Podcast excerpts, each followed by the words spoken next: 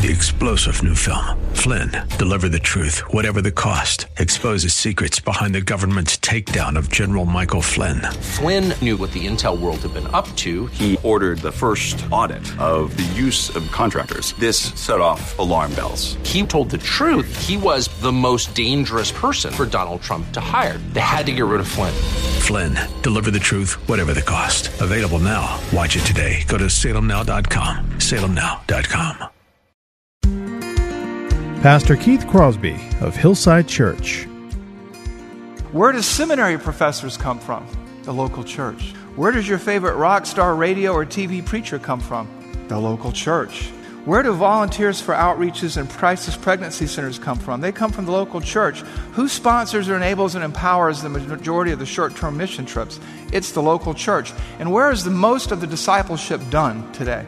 It's done in the local church. Where should the bulk of your giving go? The local church. I can see the promised land, though there's pain within the plan. There is victory in the end. Your love is my battle cry, the anthem for all my life. Every giant will fall, the mountains will move, every chain of the past you've broken into. All the fear of the lies, we're singing the truth that nothing is impossible with you. Oh.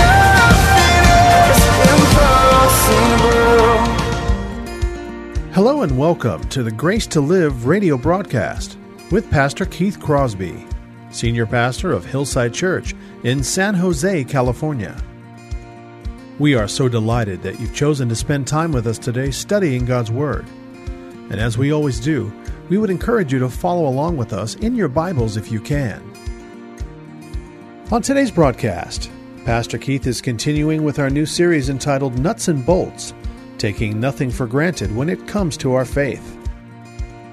Today we'll be grappling with the sensitive topic of giving. What does the Bible have to say about tithes and offerings? How much should we be giving? And what happens if we can't afford to give? Well, Pastor Keith will be walking us through these and many other questions on this topic in today's message entitled The Nuts and Bolts of Giving.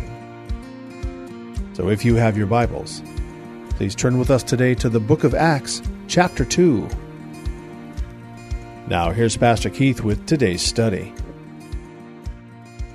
This message is the message that all pastors hate to preach. They live in fear of preaching this message. They dread preaching this message, and uh, usually so does the congregation. But anyway, it's about the nuts and bolts of giving. You know, we've done this series on nuts and bolts, things in the church, things that we would think were a given, things that we think were commonly understood, things that you would think everybody would know about. Uh, and we've talked about church membership, and we've talked about the nuts and bolts of ordinances, baptism, and the Lord's table. This week we're going to talk about the nuts and bolts of giving, and the next week the nuts and bolts of serving. And giving is a really naughty subject, and I mean K N O T T Y, although you could use the other one too, because it's just one of those things. You know, people don't want to talk about politics, they don't want to talk about this, they don't want to talk about that. And giving is one of them. And everybody says, well, you know, we know to give, and this, that, or the other. And, you know, um, I have to say, I used to consider it a red. I've only spoken on giving once in a church since 2001, okay? Because I used to consider it a mark of spirituality. You know what church that was, by the way? That was here, right? That was here when we were finishing up my first year and we wanted to catch up on the giving. But I used to consider it a mark of spirituality not to speak about it. And, I, I, and so I never did. And I remember at one church I was at, they came to me, the bookkeeper comes to me and says, You know what? We can't pay the bills and we can't pay your salary or the staff's salary unless something really big happens. So, you know, the elder's like, You're going to have to preach on giving. And I was like, Not over my dead body. You know, I said, We'll pray as a leadership team and uh, we'll see what happens. So we prayed. I didn't say a word. The collection was taken on Sunday. It was four times its normal amount without a word getting out. It happened again later on. We did the same thing, and the same thing happened. Except that the next time, somebody dropped a check for $100,000 in the thing, which really blew it all up. And so I said, See, you don't have to preach on this stuff. Then I worked for a guy who actually has written some articles and different things. And uh, this is the last church I was at. And he wrote an article on giving in Christianity Today, which keeps getting reprinted over and over again. And it talked about how he had approached giving in the same way. And so I'm going to read from the article because it really cut me to the quick. Here goes. I never preach on giving or ask for money, I once told a fellow pastor. I just leave it up to the people. He said to me, Do you teach your people to study the Bible? Of course I do, I said.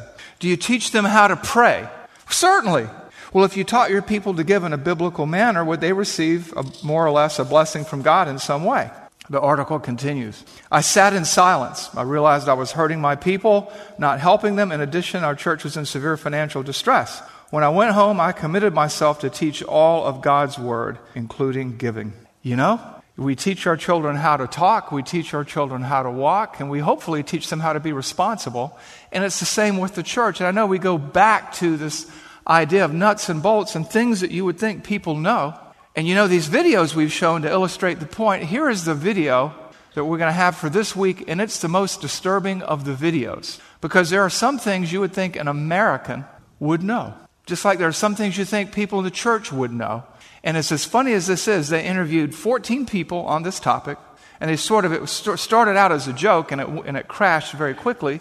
And seven of the people gave the wrong answer. So, Maestro, if you would show the video.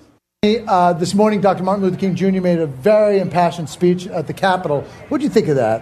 Uh, I thought it was great, you know, very uh, uh, inspiring, uh, motivational, you know.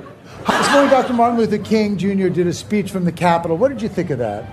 I think it was great. What did you like about it? All the details and things like that. Dr. Martin Luther King Jr. this morning came out endorsing Donald Trump for president. What was your reaction to that? Please don't. Please, I would be a little nervous. I would think he would be the last one to uh, endorse Trump.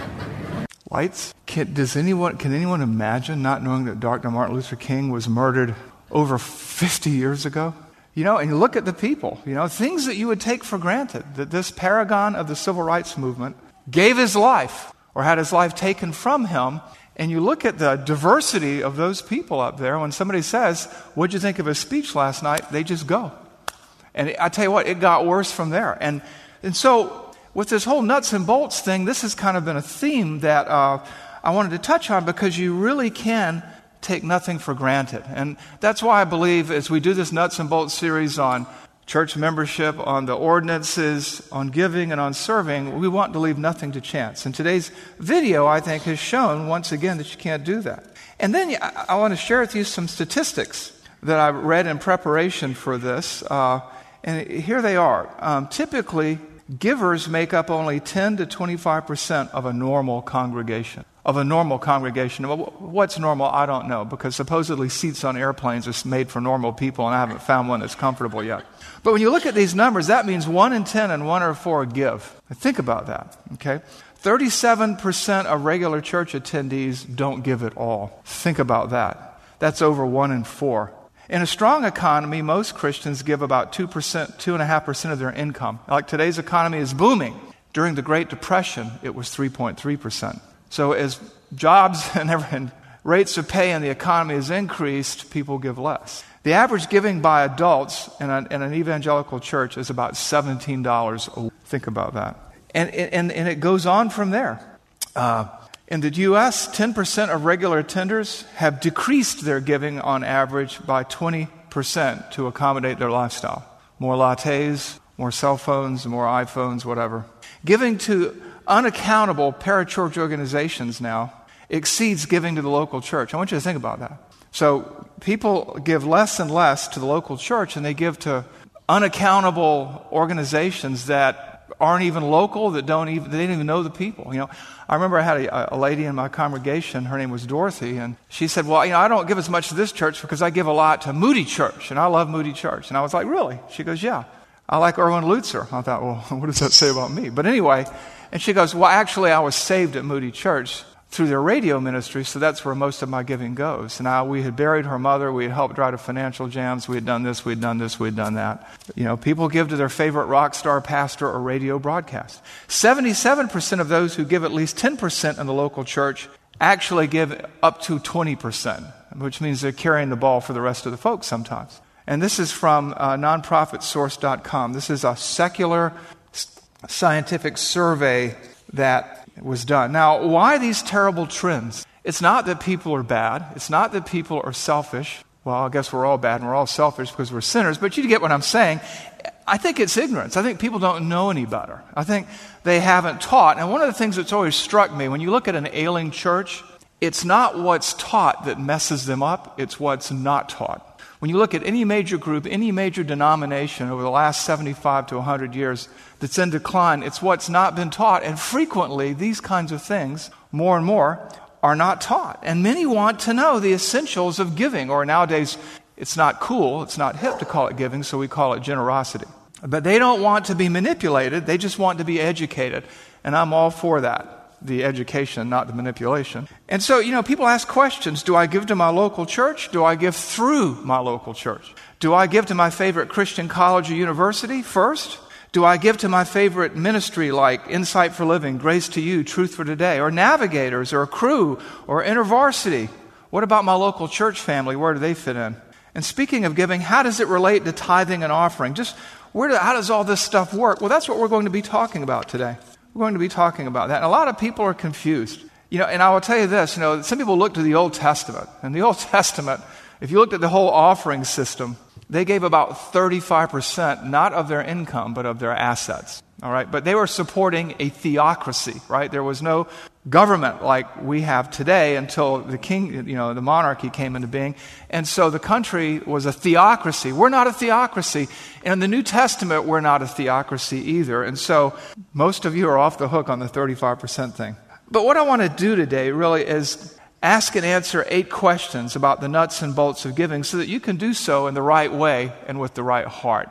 We want to look at and ask and answer eight questions. And here's the thing I could do a sermon series on this, but because this series is a four week series and we're just touching on a, different topics each week, it's not our normal verse by verse, inch by inch, passage by passage thing here. And so we're just going to look at eight questions. I'm sure there are many more than eight questions, but these are the ones that I thought we'd deal with today. And after you sat through a 13 point sermon in 34 minutes last week, I thought I'd give you only eight points today, okay?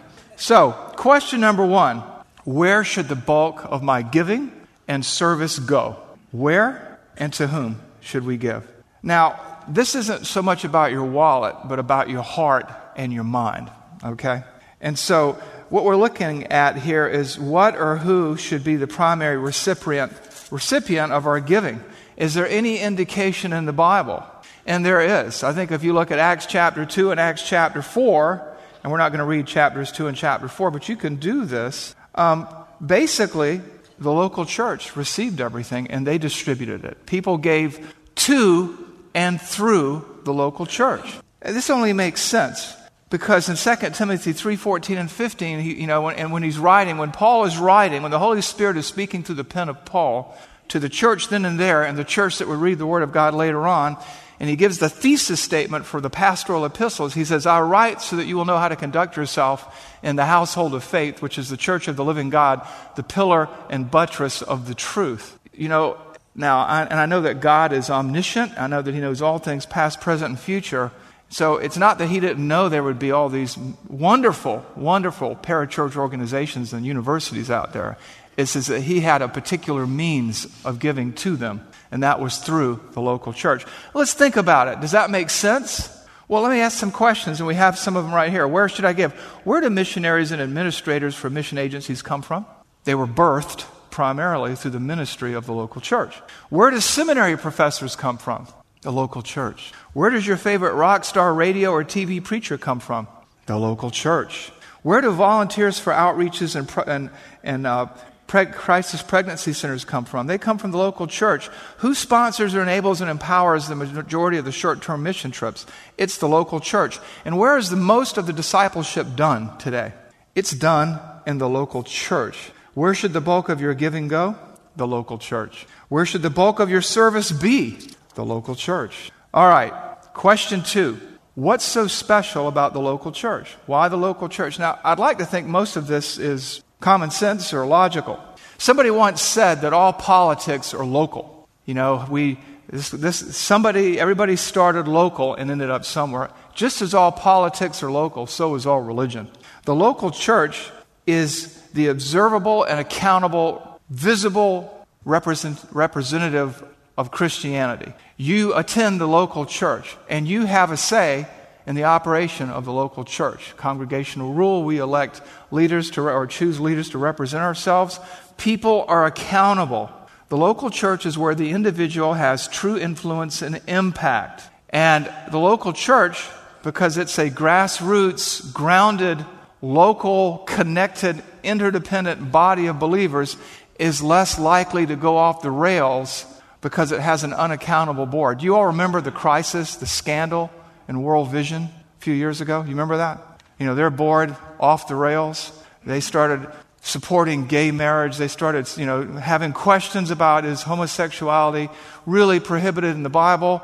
And they basically thumbed their noses at the people who disagreed with them. And then when, the only time they turned and repented, if, there's, if they did repent, was when it cost them because people couldn't, influ- couldn't influence the board, but they could stop giving. You know, that's why we give to the local church. You give to the local church and through the local church because usually the leadership or the, or the pastoral team to some degree or the missions team or whomever is usually a little more up to speed on what's going on in the world than the average person in the pew. I remember uh, about 10 years ago there was a scandal with a group of people. They had a great ministry and my church participated in it locally uh, we, we put these little boxes and sent things overseas to people, you know. And then we found out that in Europe, the Christians stopped doing that. Um, let, me, let me back up. The ministry stopped putting gospel tracts in those boxes because they didn't want to offend people. And so we just cut them off. But this is why you give to and through the local church. Large parachurch agencies and organizations have unaccountable boards, and they do not answer to the local church. That's why you have missionaries come and talk to you so you can see who you're supporting. And so, no mission, no local church, no missionaries, no missions. Why the emphasis on the local church? Here's another principle for you, and it's going to come from a place that doesn't, that initially will seem counterintuitive.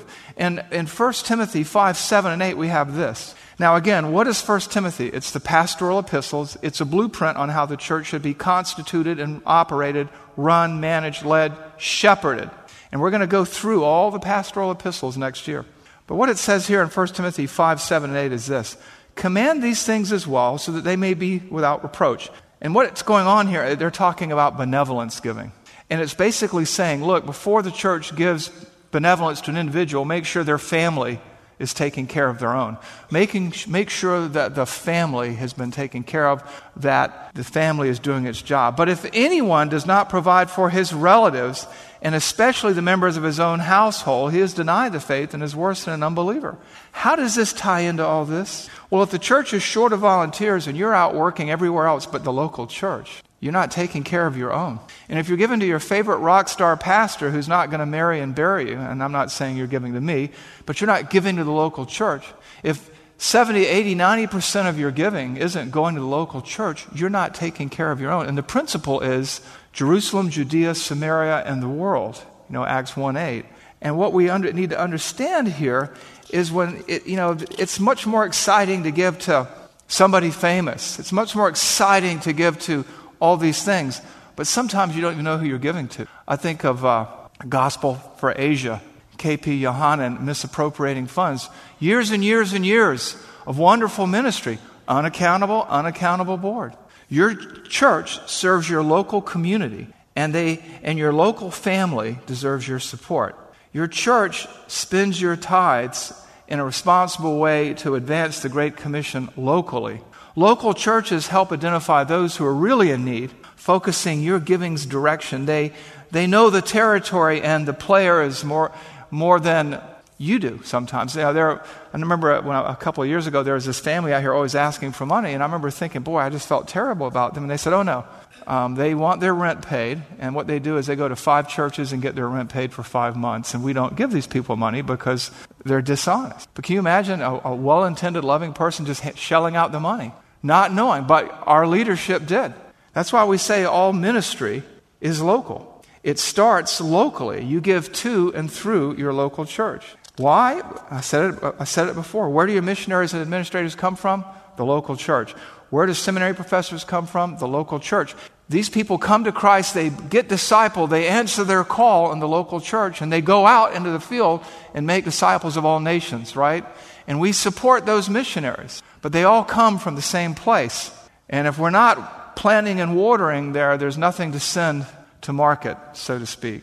All ministry starts with the local church. No local church, no missionaries. No local church, no farm drive. No local church, no go team. No local church, no who comes to Christ, who disciples the children, no children's ministry. And when I look on that wall of missionaries out there, those, a lot of those people grew up in this church. Now, let me just stop for a moment so that no one misunderstands what I'm saying. So when you leave here, do not say, Pastor Keith said that it's wrong to give to big mission agencies or Christian universities or Christian colleges or Insight for Living or Truth for Today or Family Life for Today or Grace to You or any of those things. I'm not saying that. I'm just saying this. Make sure that you've taken care of your own first. And then, after your local church is taken care of, and if you're visiting today, this applies to your local church in Ulaanbaatar, Outer Mongolia, if that's where you're from, or Sheboygan, Wisconsin. Make sure you've taken care of your own, then feel free to use the rest of your discretionary spending however you want to. Which brings us to regular giving versus tithes and offerings and things like that. The question arises, question number three what about tithes and offerings? Where do tithes and offerings come into play? What is the difference between a tithe and an offering? What is a tithe? Let's take the Let's take the easy question first. We t- sometimes tend to get a little bit sloppy with regards to uh, terminology sometimes. You know, like when we think of uh, uh, little pieces of paper that we wipe our tears or blow our nose with or wipe the baby slobber with, we say Kleenex. Well, Kleenex is a brand. Or when we want to make a photocopy, we say, well, Xerox this. Or we'll put scotch tape on something. Well, it's just really cellophane tape, right? And so we take terms in the Bible sometimes and apply them all over the place. But if you had to think about a tithe, a tithe is your regular giving. It's your routine day in and day out giving. And you, you see this in Malachi 3 8 bring the tithes to the storehouse, bring the tithes to the house of God. That's tithes. Offerings, on the other hand, would be special giving, like the benevolence offering that we take up, right? Or maybe uh, uh you know, there's a crisis like we did with uh, you know, uh, Hurricane Katrina uh, or the other hurricanes, and we sent teams and we raised money for a particular need. Tithe offering. Think of it that way, if that helps you. Which brings us to question four How often am I supposed to give? Weekly, monthly, annually, quarterly? Just what? How often do you get paid? Right? I mean, think, you know, me, I give twice a month. I get paid twice a month. I mean, there's no thou shalt give 17 times a year. There's no commandment in Scripture. We just have to think it through. You know, we give when we, when we get paid. Some people say gross or net. Well, what does the government ask? But so, you know, but you give regularly. You don't give when you think, oh, you know, I haven't given in seven or eight months. Okay, who shall I give to? The local church. But no, it's regularly.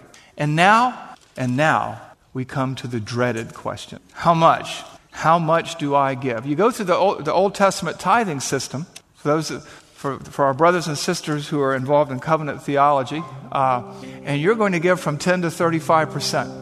The basic giving in the Old Testament was 10%. Then you had all these festivals and events, and you had a wave offering, and you had a peace offering, and you had the. And it basically racked up to about 35%. But we're not in the Old Testament. We're in the local church. We're not ancient Israel. We are a supranational, transnational, diverse body of believers, not an ethnic group. And when you go to the New Testament, it never fixes an amount.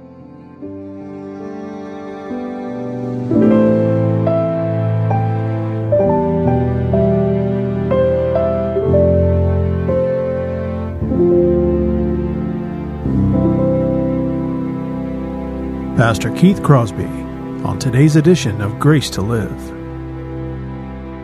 We are so blessed that you've chosen to spend time with us today studying God's Word. If you'd like more information on Pastor Keith or Hillside Church, here's how you can connect with us. Our mailing address is 545 Hillsdale Avenue in San Jose, California, 95136. The church office telephone line is area code 408 269 4782. And you can connect with us on our website, which is gracetoliveradio.org. There you can check out archived messages of past sermons and also listen to Pastor Keith's weekly blog. And please remember that the Grace to Live radio program is a listener supported ministry outreach of Hillside Church if you'd like to partner with us financially. Again, all of these things are available to you on our website, gracetoliveradio.org. Also, I'd like to remind you that Pastor Keith and the staff here at Hillside always look forward to hearing from you. So if you'd like to drop us a note, you can email us here at keith at hillside.org. Well, we hope that you'll join us again next time for Grace to Live. But until then, I'm your host, Kevin Reeves, and on behalf of Pastor Keith and everyone here at Hillside Church, it is our prayer that the Lord will richly bless you. And thanks for listening. Giant will